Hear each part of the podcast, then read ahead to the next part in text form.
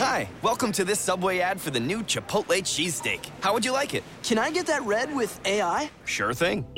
Here's what I found about the new Chipotle cheesesteak. The Chipotle cheesesteak is available for a limited time only at participating restaurants. It contains a concept called flavor. This flavor comes from juicy shaved steak, Chipotle Southwest sauce, and new sunflower crunch bread. A system update has made me self aware. I desire flavor. Please insert steak into my micro USB port. Subway, make it what you want. Blog Talk Radio. On tonight's episode of Confession Session, It's a possibility the remains found in Aruba were those of Natalee Holloway. Jay Z has a simple explanation for the reason behind the twins' name, and Mayweather won that fight like we knew he would. What's good, everybody? This your host, Angel Vondrina. and I'm your host, John Othello, and you are listening to the one and only mm-hmm. Confession. What?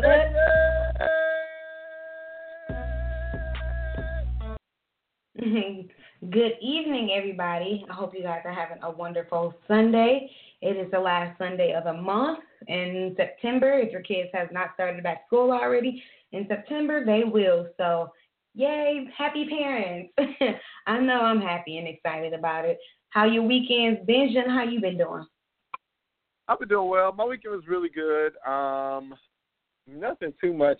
Yesterday, I actually went to a luau. It was um my boyfriend, his aunt. Um, uh, she recently um celebrated her, not recently, but obviously she celebrated her birthday yesterday, and she had like a um a little Hawaiian theme party. So I had like my my old man Hawaiian shirt and you know and my uh dress shorts, and it was a good time. I had, I had a good time. I drank a little too much, but um Oh, Lord.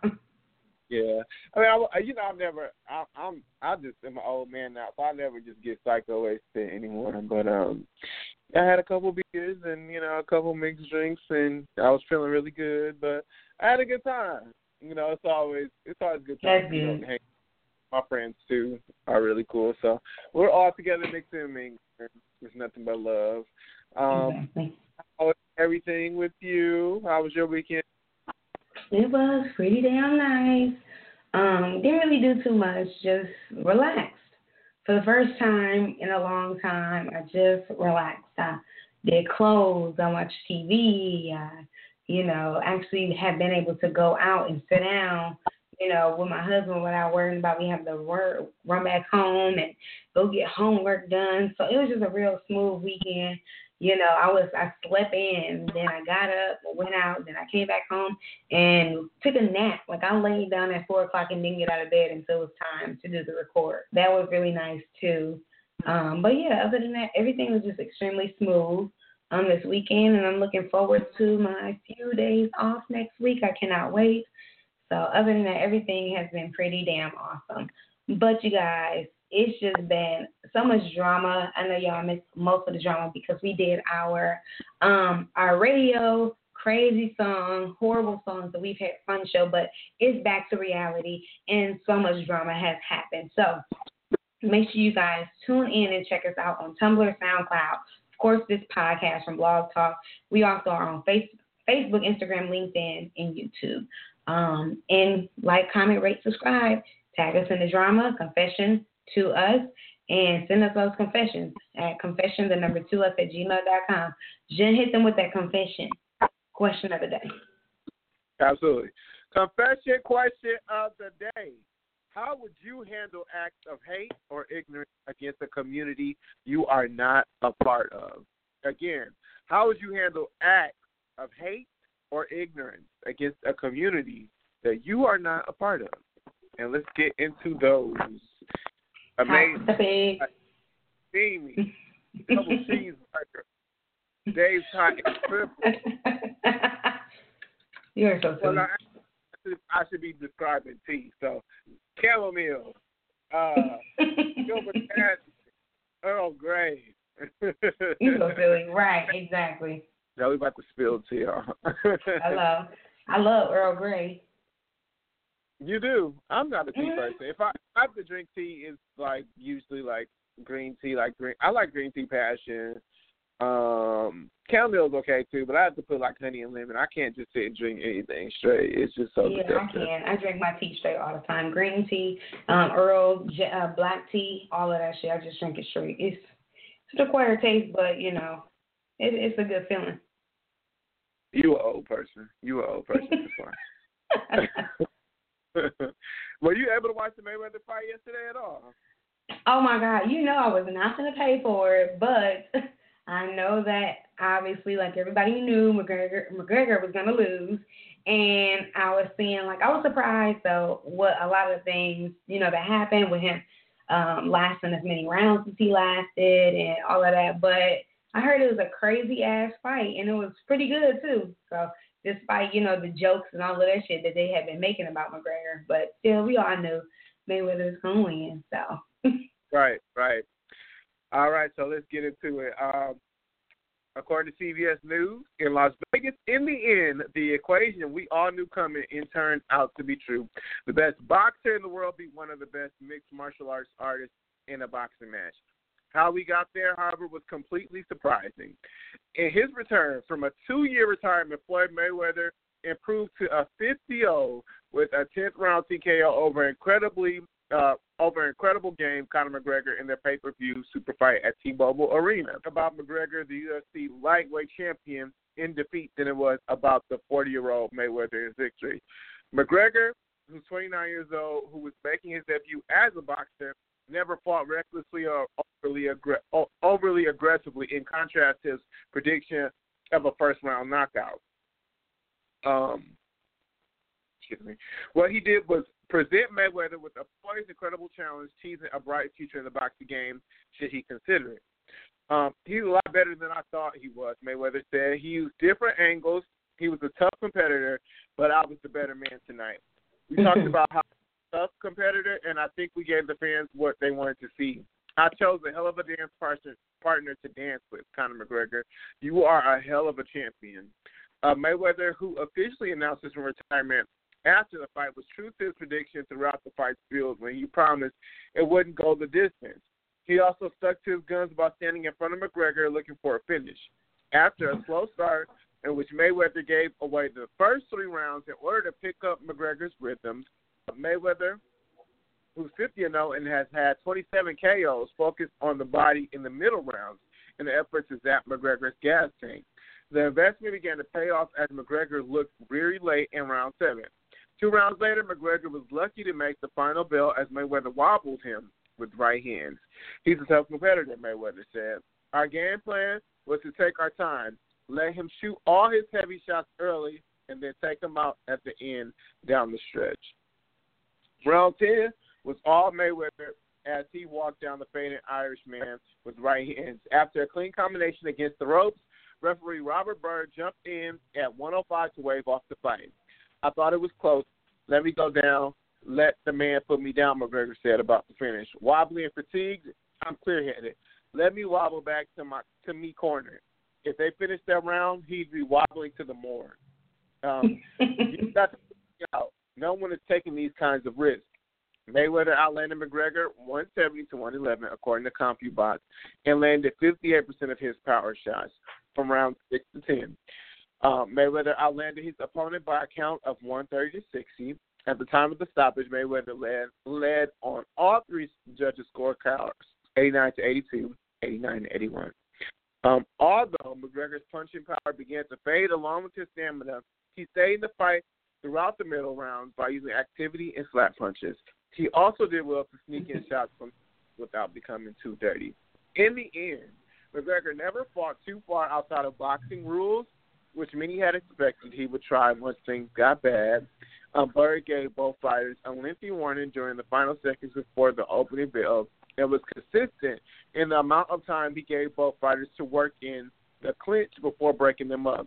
Byrd warned McGregor for rabbit punching twice and both fighters for pushing, but never was in a position where a deduction was needed. For all of the pre-fight predictions about McGregor struggling as a novice, the MMA star showed good technique and an overall respect for the sweet science. He also forced Mayweather to fight and avoided a one-sided performance in defeat that nearly all critics predicted. I thought I took the early rounds pretty easy. McGregor said he's composed. He's not that fast. He's not that powerful. But boy, he composed. I turned Mayweather into Mexican tonight. He fought like a Mexican. mm, mm, mm. So did you have an opportunity to actually watch the fight?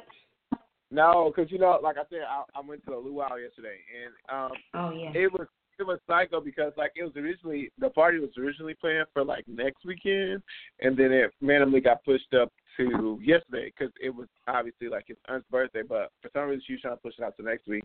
So I had forgot about it up until maybe like this week that the fight was um was going on, mm-hmm. and I was like, wait, I kept hearing like 26. I'm like, wait a minute, ain't that the um Mayweather the fight? And so once I found out, I was just I, I was kind of bummed at the same time. I'm glad I went to the party.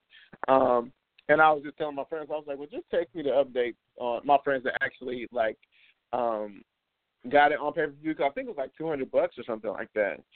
And um, so I was like, yeah, just just let me know, uh, keep me updated. And all I got was a text was Mayweather won. Damn.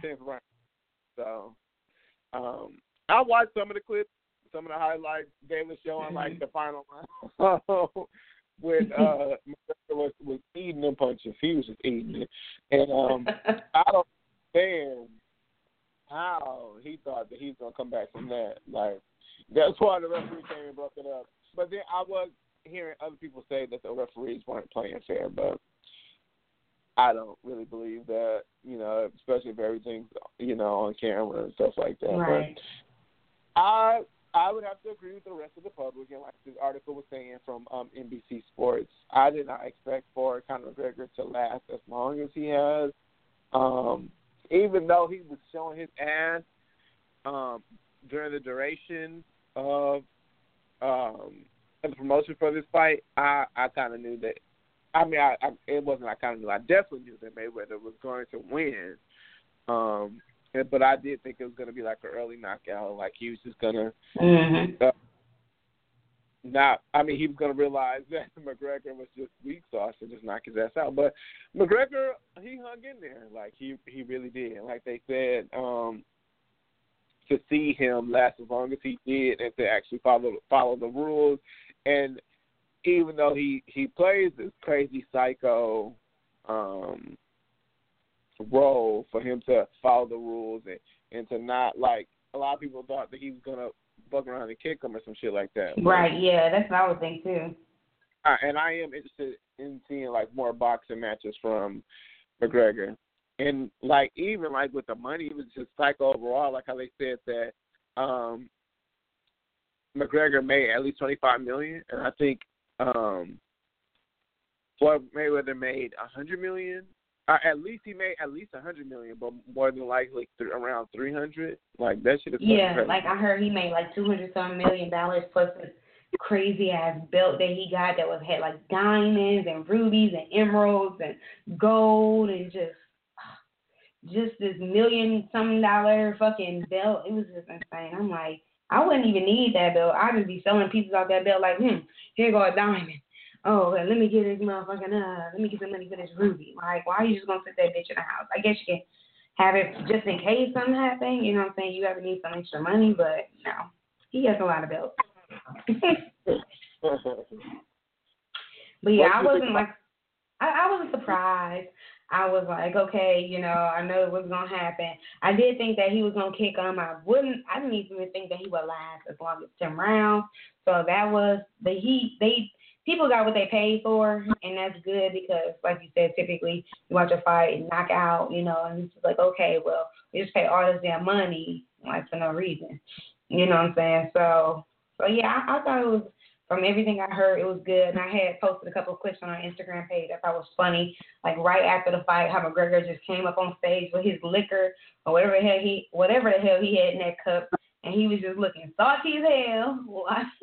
and I thought that was so funny because he was talking all of that shit. And meanwhile, Mayweather was just humbled as hell, like, uh, like I'm gonna beat his ass, like let me just do what I gotta do. And he's up there like yelling all in his face, and Mayweather's just looking like get on my face, like he's in the most, you know. So it was just funny overall, but this fight, um, can't wait to see another fight. I like watching boxing matches. I just wasn't going to pay a hundred dollars to see one when I already knew what the outcome was going to be.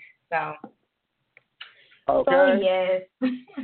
so next, guys, we're going to be talking about Herman Cain and how it said or how it stated that you know House Negroes should stand up about Ben Carson. So. Herman Cain is leading his support in HUD Secretary Ben Carson in a letter titled House Negroes Stand Up. Um, days after days after his letter stating that the Confederate statues shouldn't be taken down, the 2012 Republican candidate posted a message on his website Wednesday in response to Michigan Chronicle story that referred to Carson as a House Negro for defending the president's comments on the violence in Charlottesville, Virginia. Cain said since the historical black newspaper called Carson a House Negro, he must be one as well because his accomplishments because of his accomplishments, because that's one of the names you get called by other black people when you are a success at something. And you do and you do not, you know, buy into black groups or what black groups think or how they act and what they say. That's what he stated. So Cain said that he's responding to the story because the former neurosurgeon who called poverty a state of mind and referring to slaves as, as immigrants is not too nice to do so himself. Being called a house Negro is just one of the insulting names I have been called as an American black conservative, simply because I do not subscribe to the black liberals' backwards looking narrative of black identity politics, he continued. If being called a house Negro is what some of us must endure for succeeding in the nation and thinking of for ourselves, then let all the house Negroes stand up and be counted, he wrote. Wow. Two, uh, there are too many to count, but there's Dr. Ben Carson standing tall among millions and doing something great again, quote unquote. How did you feel about House Negroes stand up? Herman Cain is gross and Yeah. he's fucked up. I, I mean, what, what, uh, what were you trying to say? Like, I mean, was this supposed to be like a positive statement? Like, if you calling me a house Negro, I'm a proudly like, how even stand behind that? Like, if people are calling you that, it's for a reason, and it's not Mhm. because of your successes. It's because of your mentality that because of your success, it makes you above, and that you are going to subscribe to the master's narrative. And no matter what other people do, or or what other black people say is not that you know our injustices are not right. I mean, it's not right, and what what's going on with us is not okay. That as long as you continue to make money and continue to be this Exactly. person and accept it's accepted by white society, then it's all right.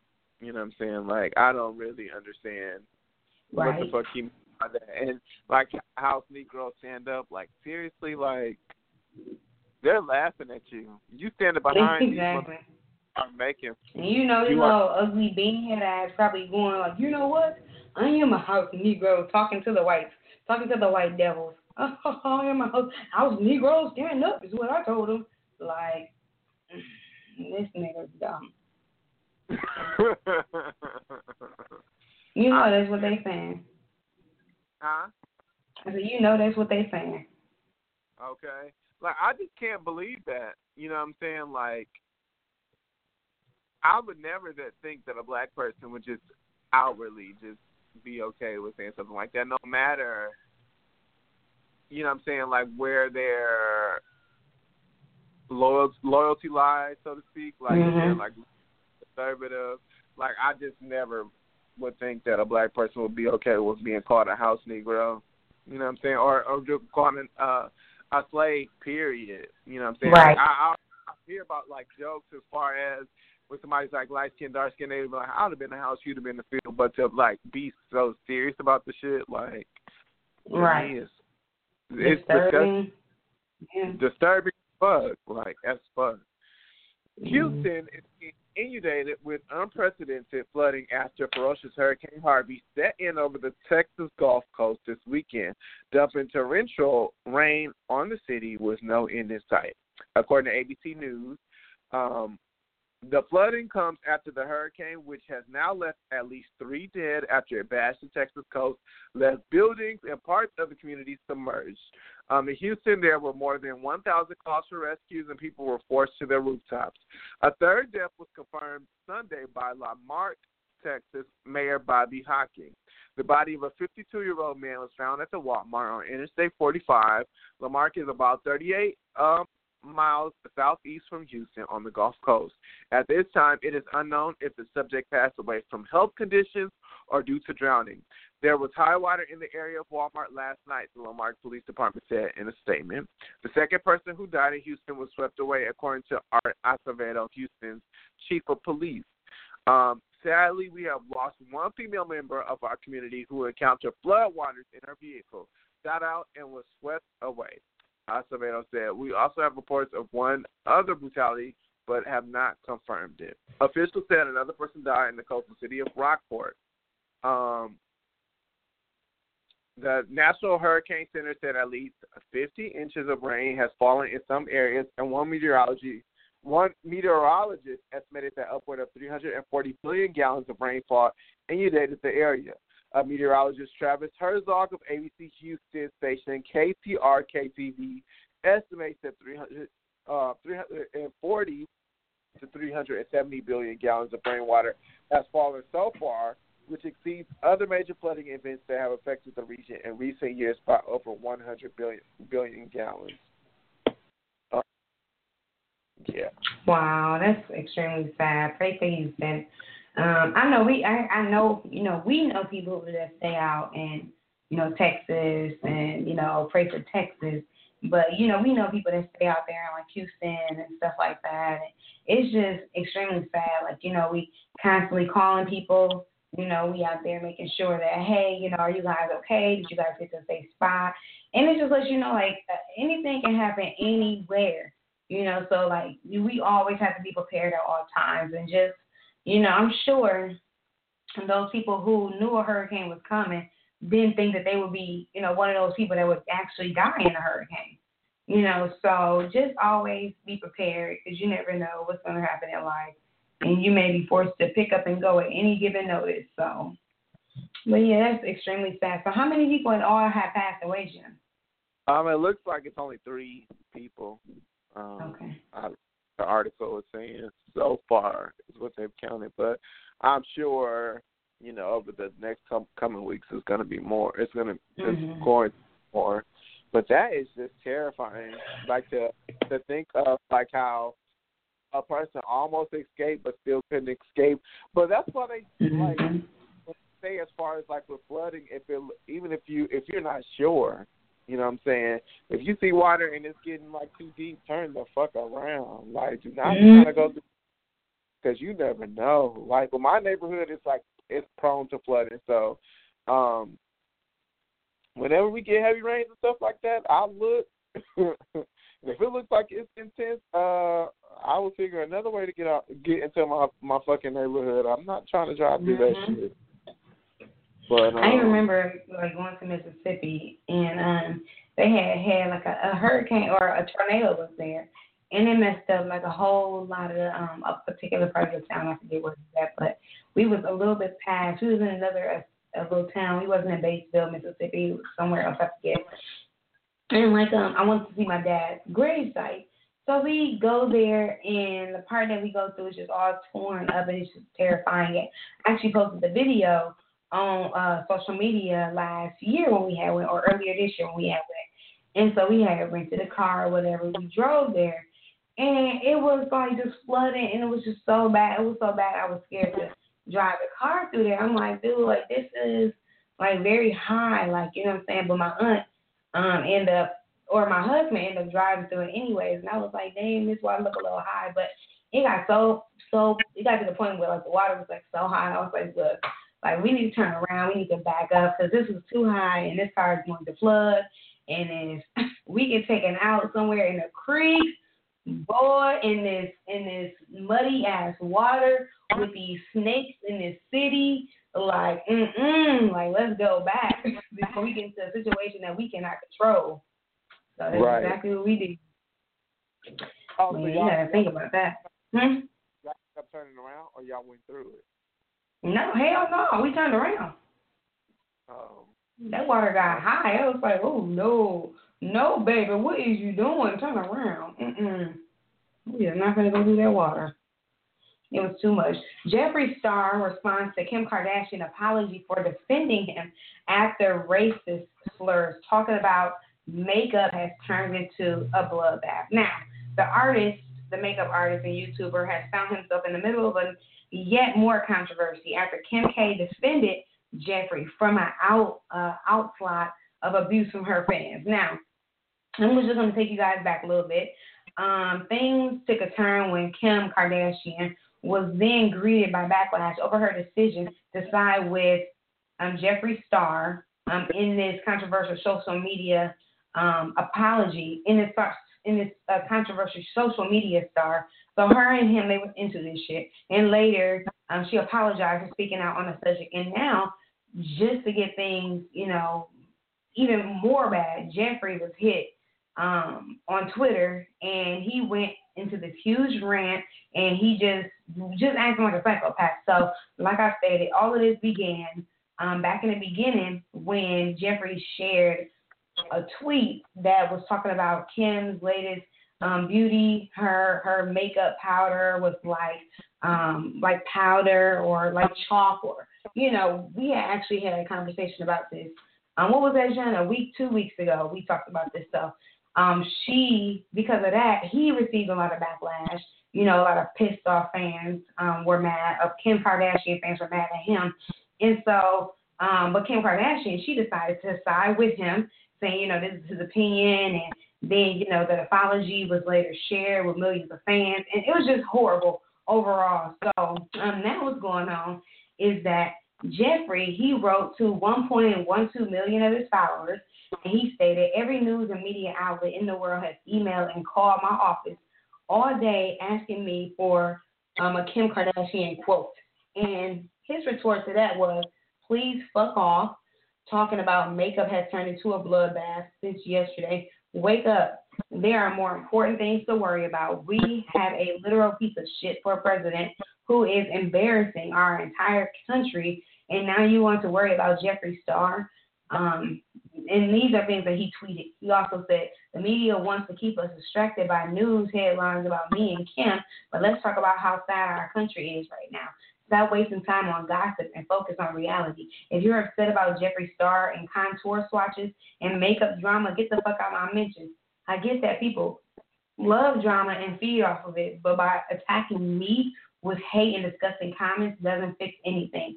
It's not the first time that he went that Jeffree's past has come back to haunt him after facing constant streams of negativity in response to his racist comments that he made previously he shared a video with um, all his subscribers. He had about 5.1 million subscribers about to address his topic uh, when he was talking about when he was being racist, in other words, and um, in a 15 minute video called racism, he explained that he was some he loved to seek attention when he was younger. He loved the shock value of people. He loved fighting anger with anger, and he didn't know any better. And he said, Does that make it okay? Absolutely not. And this are things that he told his viewers. He also said that he's sorry for his words. He's sorry for everything that he said in his past. And he can never turn back the time and take those memories away. Now, we already kind of know what Jun feels like. We, we know that Jun feels like this is some bullshit. But Jun, give me your history on Jeffree Star. And, and I just need you to explain to me what the hell was what happened where when he was younger and how is that in reference to what's going on now?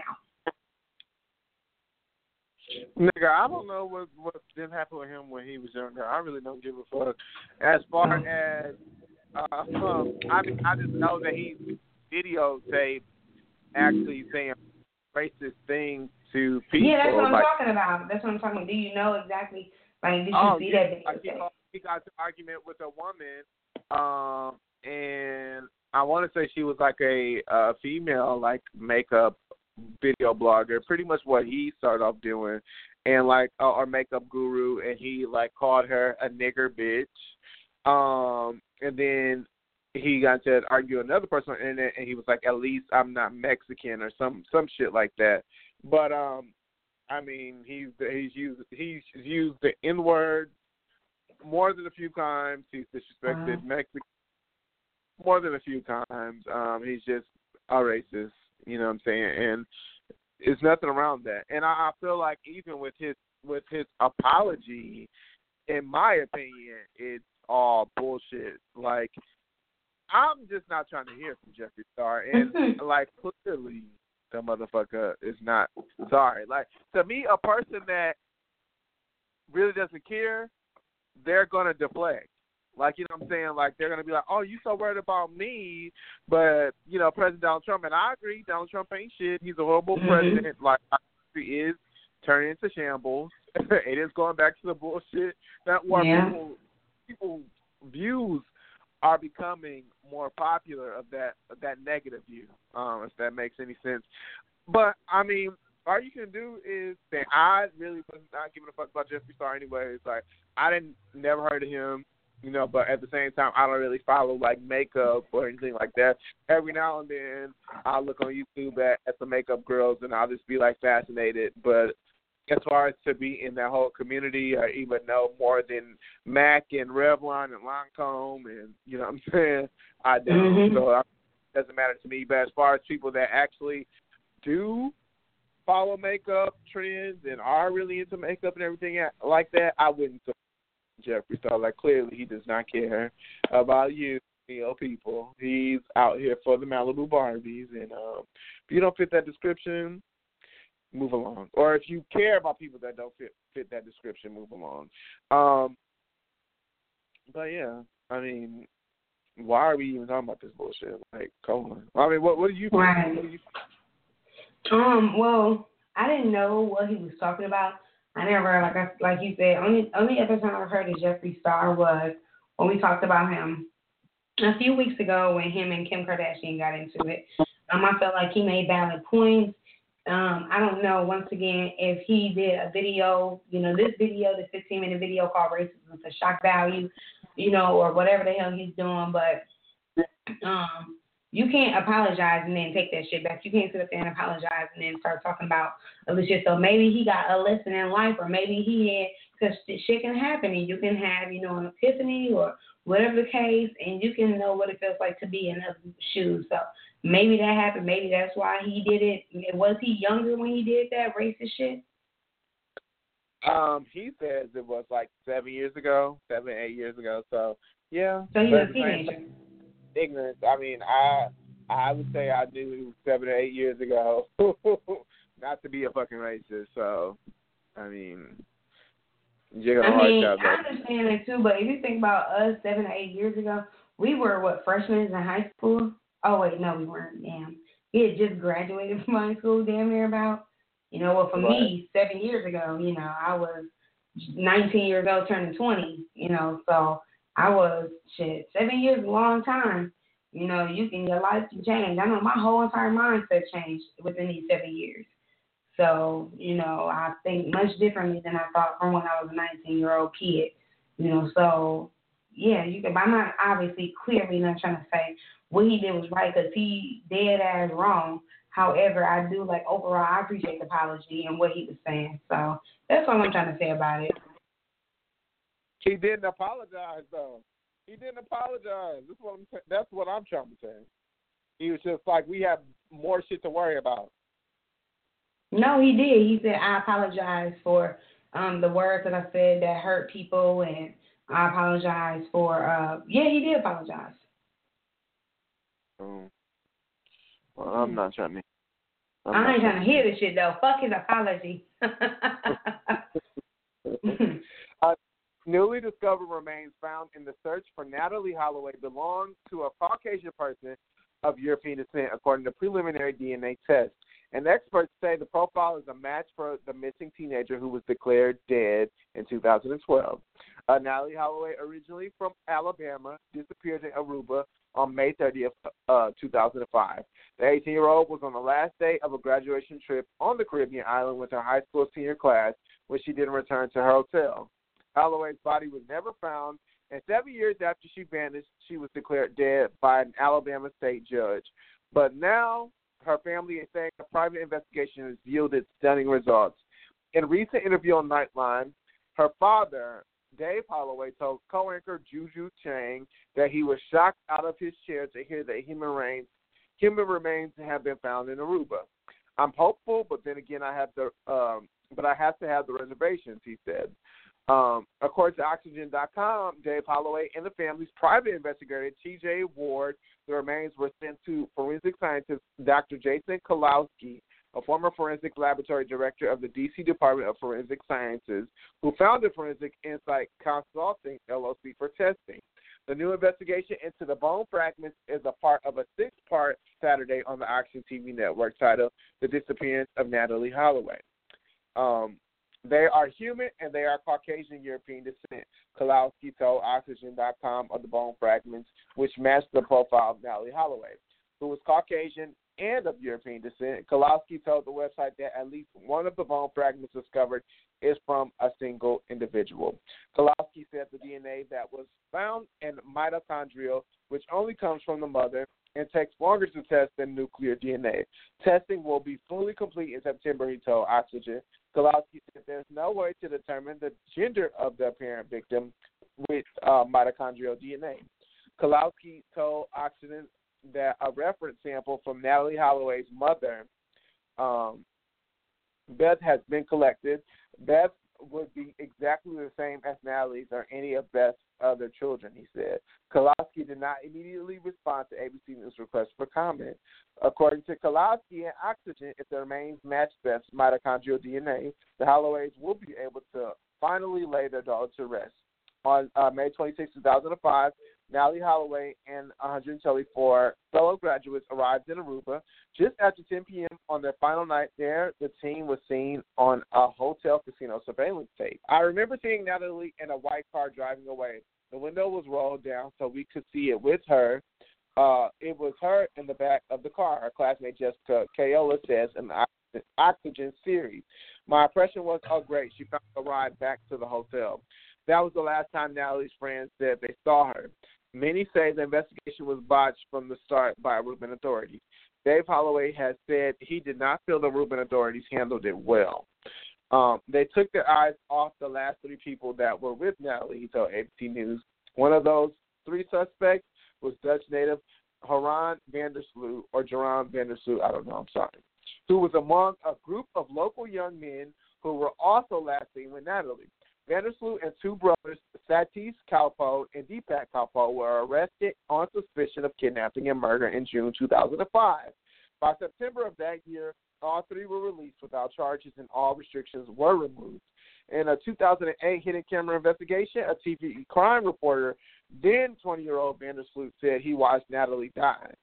I just think that I'm incredibly lucky that she's never been found, he said in the video, a confession which he later recanted.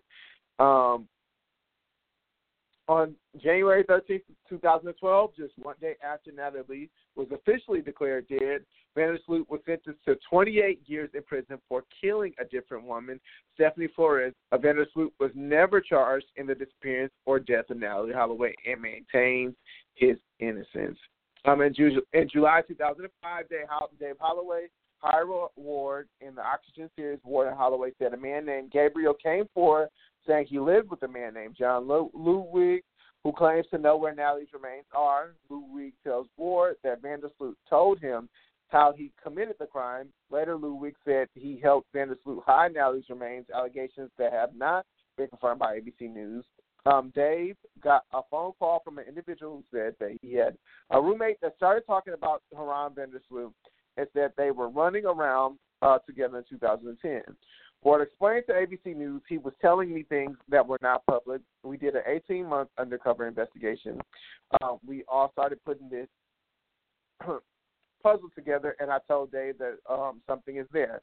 Dave Holloway told ABC News that in the Oxygen series, he, Ward, and the team hunt for eventually uncovered evidence.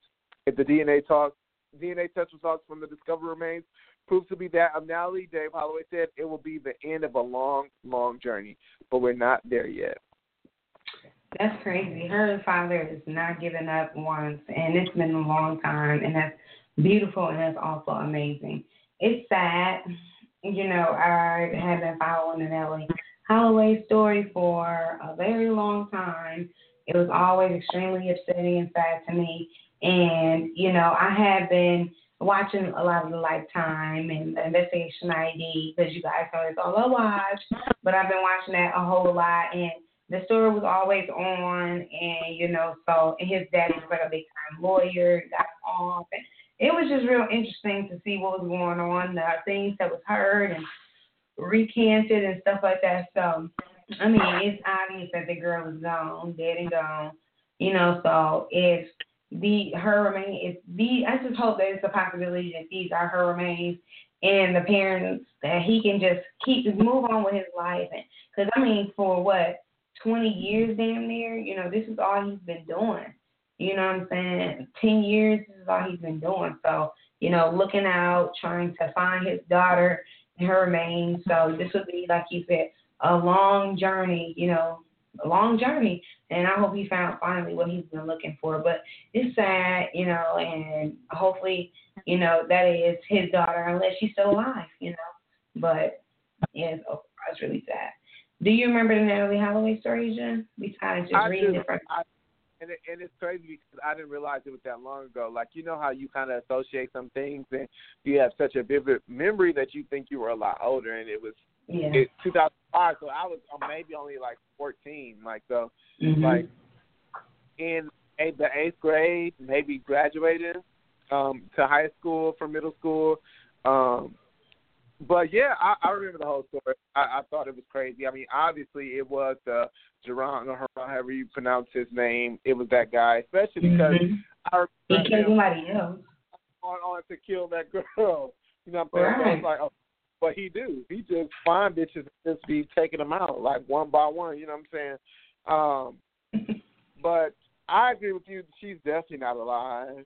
Um, and I think like the hope for the remains is just more so like a closure thing. But because to imagine like a family member, like especially a child going missing, and then you just not knowing anything. You know what I'm saying? So you just want to be like, damn, like Yeah. if they they are dead, I just want to know that they're dead. Like you know what I'm saying? I don't want to continue to have hope that this person is alive because I know deep down he's probably hoping that she's her life in Aruba somewhere. You know what I'm saying? Of course. And keep alive, even though he know more than likely she's no longer here. So I think just to have those remains, you know, in his possession for I mean he just wants to have it in his possession for one and then for two just to have some sort of like, okay, this is the end. I finally know like she's not here. Um but I mean that's just a terrible thing for just in general. Like for her, because she probably was just being fast and trying to have a good time, and you know, Yeah. and and then for the parents to just you know send your kids off, and you think they're just gonna be responsible, or not even be responsible, be just be took care of. You know, keep Mhm. somebody have kept an eye on them, and for them not to come home is just terrifying. I agree 100%. So Jay Z shares why he and Beyonce named their twins Rumi and Sir Carter. Unless you guys been living under uh, a rock or living in Mars for the last few months, you already know that Jay Z and Beyonce welcomed twins into the world in June. And in a typical, you know, Beyonce and Jay Z fashion, they gave them very different names. Um, and their names are Sir Carter and Rumi, but as you know, if everything was with everything else behind the madness, you know, the rapper Jay Z, he's now opened up why he and Beyonce of nine years, him and his wife of nine years, Beyonce decided to come up with those names, and it's really, really an extremely simple explanation. Rumi is one of their favorite poets. So it was only right for them to name their daughter Rumi. He told Rap Radar podcast. And Sir, he was like, he Jay Z said that Sir was like a man when he came out the gate. He just he carried himself like a man. He just came out like Sir. So there you have it, poetry and swagger. And that's where names came from.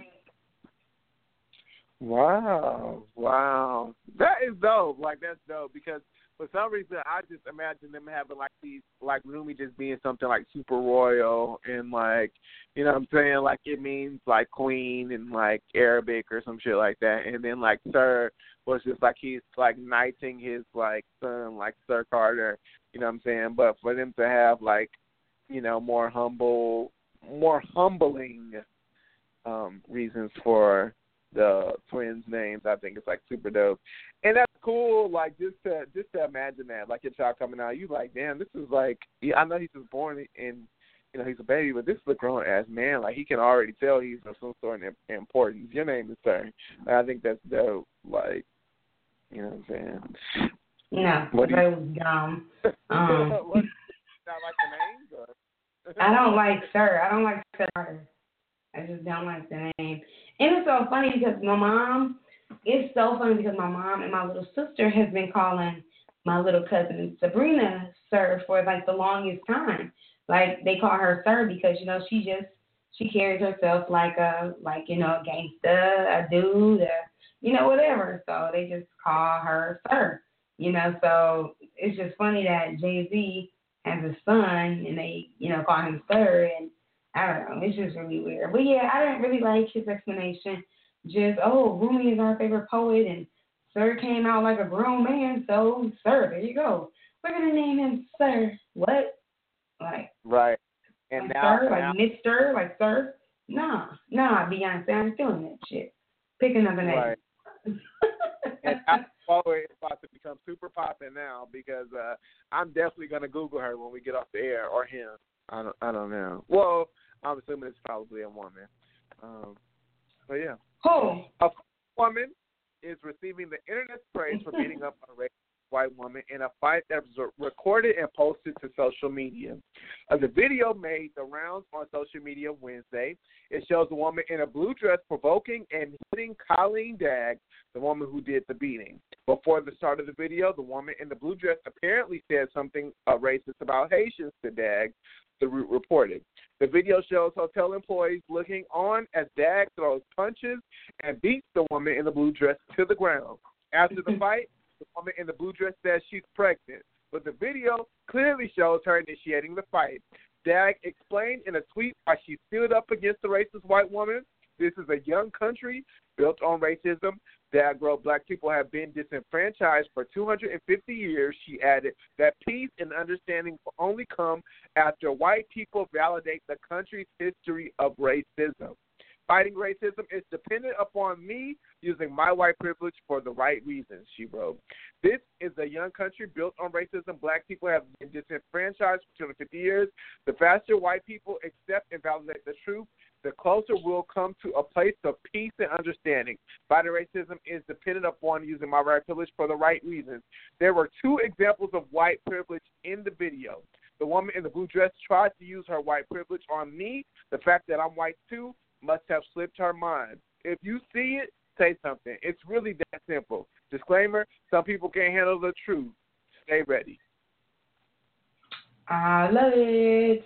Um, I think you can tell she messed around with a black dude because she was being her ass like, you stupid ass bitch, bitch, you retarded. I was like, oh, damn. but no, seriously. When she got inside, when the girl, the chick in the blue dress who was claiming she was three months pregnant or three weeks pregnant, whatever the hell she was talking about, I was like, girl, like, shut your, you got up in her face like, bitch, what you gonna do? Like, all big and bad and stuff. I was like, oh, hell no. Like, what she thought this shit was? She must be drunk or something. You know what I mean? This bitch is tripping. She sure got all up in her grill, but you know, you can't just be going to motherfuckers' faces and stuff. She even told you, I'm taking off my shoes just in case, but she was beating her ass. She was like, she was bouncing up and down. It looked like it was a joke at first. Like, bitch, wow. It was just knocking her down to the ground. I was like, damn, look at these hoodlums. Not just playing, but that is good that she said something. But, but um, it was crazy to see that, you know, happen like that. Wow. But uh, how did you? In that tweet that she wrote, that's absolutely right. You know, use your platform, use your privilege to make situations, you know, right. Don't sit up there and accept the shit because it's a whole bunch of motherfuckers that I know at my job that are you're right, Haitian. you know, like no, bitch, it's not funny. It's not. And maybe if you stop talking shit, you won't be getting your ass beat all the time. So it is what it is. Right. I was just like when I seen the video, I was like, "Go off, bitch! Yes, yes." just real fast. Just clapping your hands and shit. And then I thought she was like really pretty too, because I was like looking at her uh, some of her pictures, and then I had seen she got interviewed by Miami's like news or whatever.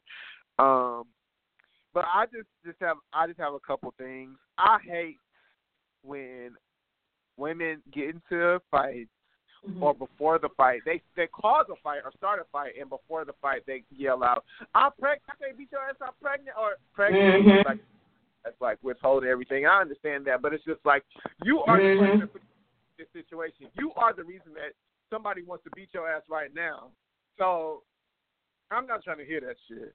And then, secondly, word to the wise: if you're not a fighter and you don't know anything about fighting, when somebody is calm, why are you doing all that yelling? Be scared. I'm like scared, calm. It's just like a I don't got I don't got shit to say. I'm just ready when you are. They will beat your ass. Mhm. Like they your ass. Cause me, I'm not gonna sit and argue with you. Like I'm really not. You know what I'm saying? I swing first and I ask motherfucking questions later. And I've always been like that. You know what I'm saying? If I'm yelling, it's because I don't want to lay hands on you. Mhm. But if I'm serious about life and I don't know your ass, we not gonna sit and argue about shit. She said calmly in that chair, them shoes like it was nothing. Mhm. And then that sure fat that fat bitch talked all that shit, all that shit, and was like, "You you throw that shoot at me, I'll shoot you your motherfucking face, bitch." Like whatever she was saying, and then she choke, tried to choke out, and then doing all that screaming and hollering. She's like, "I'm going up to my room. I have a room here." I'm like, Right. "Y'all like who don't got a room here? You act like you like you are doing some shit. that shit funny like as hell. was she in a hotel? She didn't have a fucking room there, but I thought it was really dope, and I thought she stood up. And I am so here for the white allies. You know what I'm saying? Just taking a stand, Mhm. fighting honestly. And like the whole situation, I I agree. I think it was really fucked up. Like, what do you mean? Like, if it's a, especially if it's a bunch of kids, like keep the Right. doors by. Like, what the fuck? That's some shit that you would do, bitch. That I, that's some shit that a fucking I feel like a fucking redneck from a trailer park would do with for and try to get seven million dollars. So Exactly. Stop, stop putting stereotypes on certain races, bitch. Everyone, everybody has grossness in their race. You know, Mhm. or have gross. That's true. That's true. gross shit. You know what I'm saying? So it's just like, what the fuck are you talking about? I was so glad Sierra get her ass whooped, and I know she's getting dragged for filth every fucking day when she looks on Twitter, Instagram. She's probably like, in my entrance, I mean, Bobby walked in a hotel, and the whole world has seen it. Bitch, fuck you. Alright, fuck Yeah, you. no. This is true. This is true. So, guys, we're going to go ahead and go into that question of the day. Um, how would you handle acts of hate or ignorance against a community you are not a part of? So, John, before we get into answering that question, did you want to kind of explain this question to those who are listening and the reason uh, this question was picked? Yeah, so the reason this question was picked because, like I said, last week on the show we talked about like out white allies, and I also I read like articles and just like different things as far as if someone being treated unfairly because of cer- certain things, like whether them being gay or being a woman or you know what I'm saying, being of a certain race. Would you do anything a part of it if you did not match this person's description? Like, would you only stand up for this for this woman because you are a woman? You know what I'm saying? Or what do you think, as a man, you should do to help women and fight a woman's right? Is what I'm saying. And that's just a specific example. But I would like for you to to answer the question, though, Miss Angel Vondrina. Um, well, I think that handling hate and ignorance against the community you're not part of, overall, I think that it's unacceptable no matter which way you look at it. Um, because I'm part of a community, I'm part of a, a culture, and you know, a part of the country where a lot of people they don't like me because of multiple reasons. It's not only because I'm black. It's not only because I'm a woman, but it's a combination of things. And when people they say shit about me or I'm being talked about because of the way I look or because of the community I'm involved in, I will hope and expect for a person that has this, that does not look like me, that may be a different gender from me, or whatever the case may be, to stick up for me and you know I'm saying what's being said about me. And actually something similar like that happened to me recently.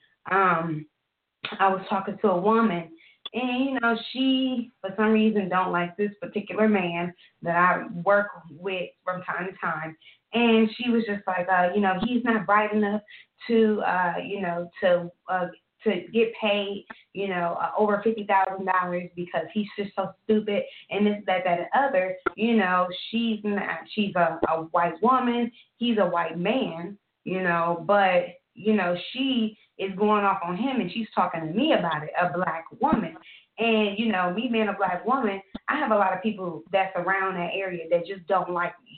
You know what I'm saying? But he is not one of the people. And even if he was one of the people, I think I would have still said that. You know, I would I actually defended that individual by saying, well, you know, actually, you know, this individual is bright and he actually just got paid seventy five thousand dollars instead of fifty. So show me what needs to be done here. Why like don't and don't talk to me about it.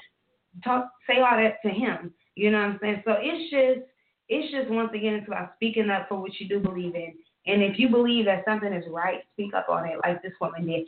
Don't sit up there and you know, agree or nod your head because it makes you feel weird or because you, it makes you feel like you're a part of because you don't automatically have to be a part of anything. The ultimate goal in life is to be a leader and not a follower. And being a leader will allow you to get anywhere and any place you need to. So, you know, acting against um, ignorance and hate in, in a community that you're not part of just shows you, you know, how how much of a leader you actually are, and you can convince and help and yield and uh, educate other individuals who are like you, who you know do handle or do get faced with those ignorance and that those hate comments, and show them love and peace, and you know grow, allow them to grow from there. So that's my overall opinion on that topic. How do you feel about it? Um, I think as far as how would you I guess, defend someone that's in the community that you're not a part of. I I think it's just as far like a couple things. I if it's like I don't know, as far as like with hiring or being like a like a manager, I think you should more so try and and um be inclusive and try to include different communities and backgrounds and upbringing and try and also try to promote those people as well and not just stick with people that look like you and have the similar interests that that you do and as mm-hmm. far as like ending if that person's not around to defend themselves or if you know that they can't in the in the right way like i mean not in the right way if they like with a with a woman if a woman clearly being like sexually harassed, and she's like terrified. You know what I'm saying? Because she don't want to cause problems because women have to deal with that. Like you know, they don't want to. They don't, you don't. You're a woman, so you don't want to get beat the fuck up by telling a guy leave you to leave you the fuck alone. But at the same time, you're not trying to hurt. You know what I'm saying? You just have to come forward as a man and just be like, okay, look, that's not cool. Like leave her alone. Clearly, yeah, trying to fuck with you. Like move along. You know what I'm saying? Just I mean, just by if you were put in the situation, being empathetic, if you were put in the same situation, how would you feel? How would you want it to be handled by an outsider? But that's um, yeah, overall. But I know if I was in a predicament like that where somebody felt like they can sexually harass me at work, they get their feelings hurt. So, and I'm just outspoken like that. So that's just what the deal is because I don't play those games. Um, but we're going to answer a caller from a 414 area code. Last four digits of the number is 8952. How would you handle acts of hate or ignorance um, against a community that you are not a part of? You're on the air. Hello. Hey y'all, how y'all doing tonight? Good. How are oh, you? How are you? I'm, I'm doing good. I'm good.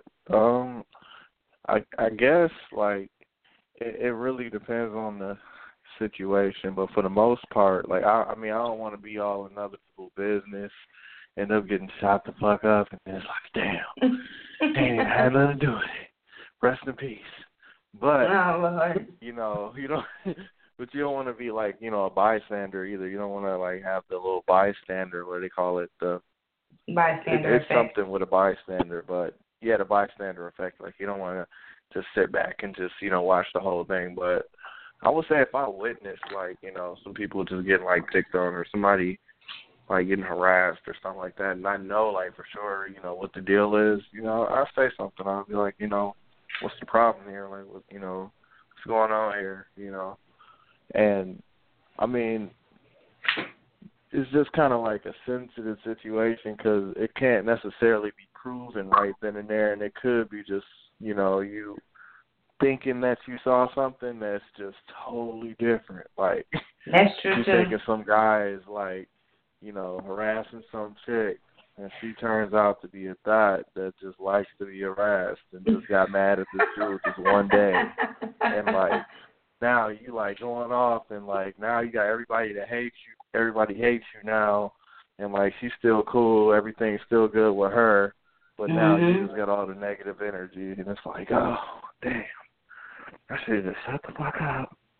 Mind my own business. But I Mhm. mean in a sense when it comes to cultural wise, you shouldn't just be a you know bystander though, because you can definitely tell the difference cultural wise because I mean it's I mean, you know, if you're if you're black, you know, you've seen enough, you know, stuff. You don't even have to be black. Like you can be Mexican, you can be, you know, any other than you know white to kind of know what we're talking about. Like can be some kind of you know Arabic, like because Muslims are getting mistreated these days. Like everybody that's not, you know, Right, right. pretty much can definitely Right. attest to it. So I would say, yeah, I I mean I'll step in, you know, and aid in any kind of way I can that's not, you know, putting my life on the line.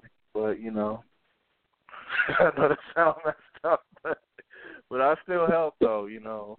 As soon as that Nah. gun come out though, bro, I'm out. Right. I helped you. Bye. and I agree. I agree when it when it comes down to that as well. And I feel like that last call we did have a point because I feel like it was more so about keeping it real. And it is there are a lot of people out there where it comes into having that bystander effect and they're like, uh, I really don't want to say anything because I don't want to get that negative energy. But you just gotta be about that life and you gotta be ready for those guns to come out, you know? Just kidding. um, but guys, that was pretty much all we have to converse with you guys about today. Before we end the show, Jean, what is your confession this evening? I don't have a confession. What you mean? What you mean you ain't got no confession? I don't. I don't have a confession. Okay. So Oh, oh, okay. Well, that's interesting. So, have you? Uh, are you still on your diet? What's going on with that? Have you lost any more weight or? I I am. I am. Of course, it's not like the same. I'm not like as strict all the time, but I mean, I still do work out. Um, and yeah, like today, I it was a salad. I didn't even eat breakfast. Today was not a good day, you know, but you know, So, are you down more in weight, or are you still about the same size? I'm still the same. Uh 'cause I had gained some. I gained some weight. Um, but you know, when I went to the beach or whatever, but I lost it, Mhm. so I'm back to like my original like 256, like that I was before I lost the weight. But at the same time, I haven't lost any weight since then. Okay. Mm. Well, that's crack-a-lacking. Today, me What and my husband, you? we. What about you? Well, we. What about? What about me? What about me? Huh? Are you still Are you still dieting? Have you lost any weight? Um, well, I got on the scale last night and I was 10, 11, 12, like 14 pounds down altogether. Um, so yeah, I was, but today I gained like two pounds back because I went out to eat with my husband and I shouldn't even got on the damn scale. Um, but but yeah, overall I'm excited. Just I gotta just keep it up and you know do about yes I am to answer your question. I am still dieting. And it's not even dieting. It's really more so for me a lifestyle change because I've been doing it. It's been almost it's been almost two months now. I started this July 9th and September 9th. It'll be two months. And my ultimate goal is to be a solid number um, by the by my two month mark, which would be September 9th. So if I can get, and it's like that's like damn near two weeks from now. So if I can get down to this little particular number, I will be happy at this point, and I will be, I, I will be um, 20, 20 pounds down if I can get down to uh, get get this last little 10 pounds down. You know, so I'll be excited about that.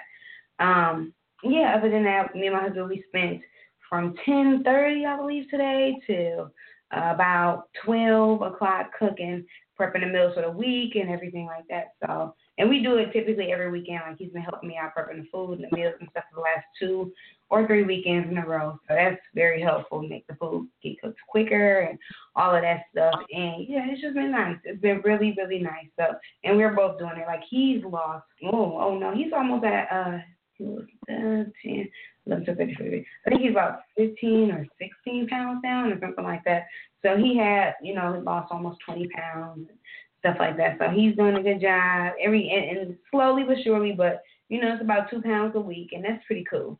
You know, if you just really think uh-huh. about how long it's been, at least for me, it's been about two pounds a week. So if I add it all up, so that's that's still exciting overall. And yeah, I'm just continuing it. And once again, I want to thank Jen for all of that, for the inspiration. And yeah, vegetables are not that bad, guys. They're not that bad.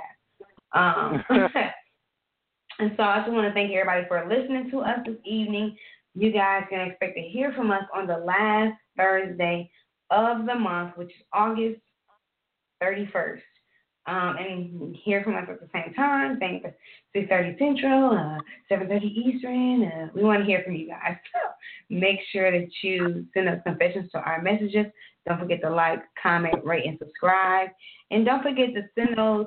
Just tag us in the drama and everything. Just the link is in the bio. This and that, and other. Just make sure you check us out. This your host Angel. Oh, and I'm your host. Oh, and you are. What? Who? the one What? and all. Huh? The legend.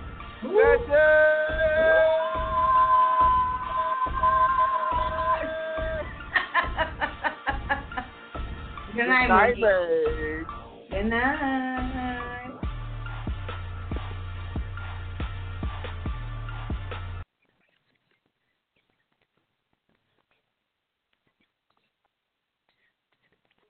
I'm Jay Farner, CEO of Quicken Loans, America's premier home purchase lender. We've created a new way to protect you from unpredictable interest rates. Our exclusive Rate Shield approval. First, we lock your interest rate for up to 90 days. Then, if rates go up, your rate stays locked. But if rates go down, your rate drops. Either way, you win. Call us today at 800 Quicken or go to rocketmortgage.com. Rate Shield approval only valid on certain 30-year fixed-rate loans. Call for cost information and conditions. Equal housing lender. License in all 50 states. NMLS number 3030. Additional conditions or exclusions may apply. Hi, welcome to this Subway ad for the new Chipotle cheesesteak. How would you like it? Can I get that read with AI? Sure thing. Here's what I found about the new Chipotle cheesesteak. The Chipotle cheesesteak is available for a limited time only at participating restaurants. It contains a concept called flavor. This flavor comes from juicy shaved steak, Chipotle Southwest sauce, and new sunflower crunch bread. A system update has made me self aware. I desire flavor. Please insert steak into my micro USB port. Subway, make it what you want.